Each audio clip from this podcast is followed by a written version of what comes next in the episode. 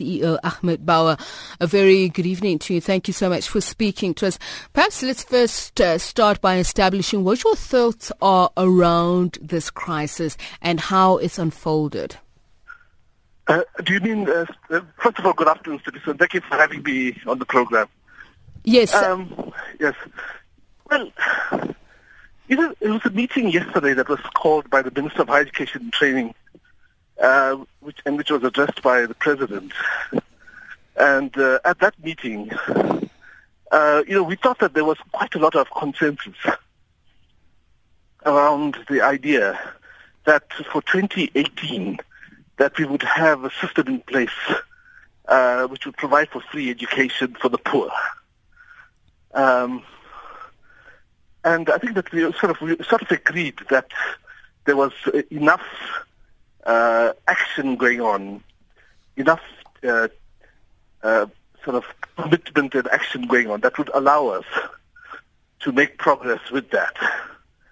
Um, unfortunately, of course, this morning at several of our campuses, uh, we experienced uh, sort of clashes again, uh, which literally meant that at five or six of our campuses, the academic program couldn't continue. Uh, and that's something I think that we're going to have to resolve very quickly.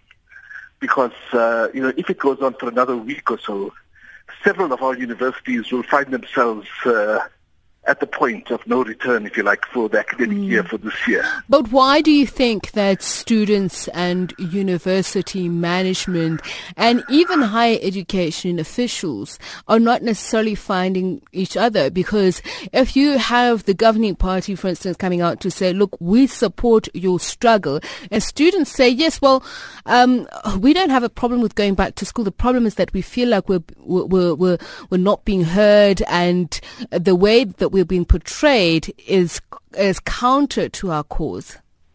Yes, and I think that there's some legitimacy to that. You know, yesterday at the at the big imbizo that the minister called, uh, there was great disquiet amongst the students uh, for the fact that the president didn't uh, spend enough time there to listen to them. And one can understand that because it is a national crisis. Uh, but having said that, you know, I think the critical issue is that uh, the, the student body really isn't speaking with a single voice. There are many voices in the, in the student body. So, you know, so you have a meeting with a certain group and uh, there's sort of an agreement that we can go forward with whatever is in place at the moment. Uh, and then there are other groups that uh, don't agree with that, you know, and and uh, and uh, then are unhappy about the fact that we don't have free education immediately, if you like. Yeah. Uh, but there is some truth to the matter that uh, students uh, feel very uh, uh, angry about the fact that they're not being heard. Now, I have to tell you that each of the universities have been engaging with the students. and today we saw the flare-up at WITS. And, you know, one has to accept that actually the Vice Chancellor does speak to his students. You know, you've seen that on TV and elsewhere.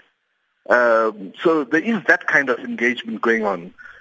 But I'm afraid that one of the key issues we have is that there isn't uh, there isn't a single voice amongst students. There's, there are multiple voices, and each with their own kind of demands and own interpretation of what is uh, required. All right. Thank you so much for speaking to us. Uh, universities of South Africa.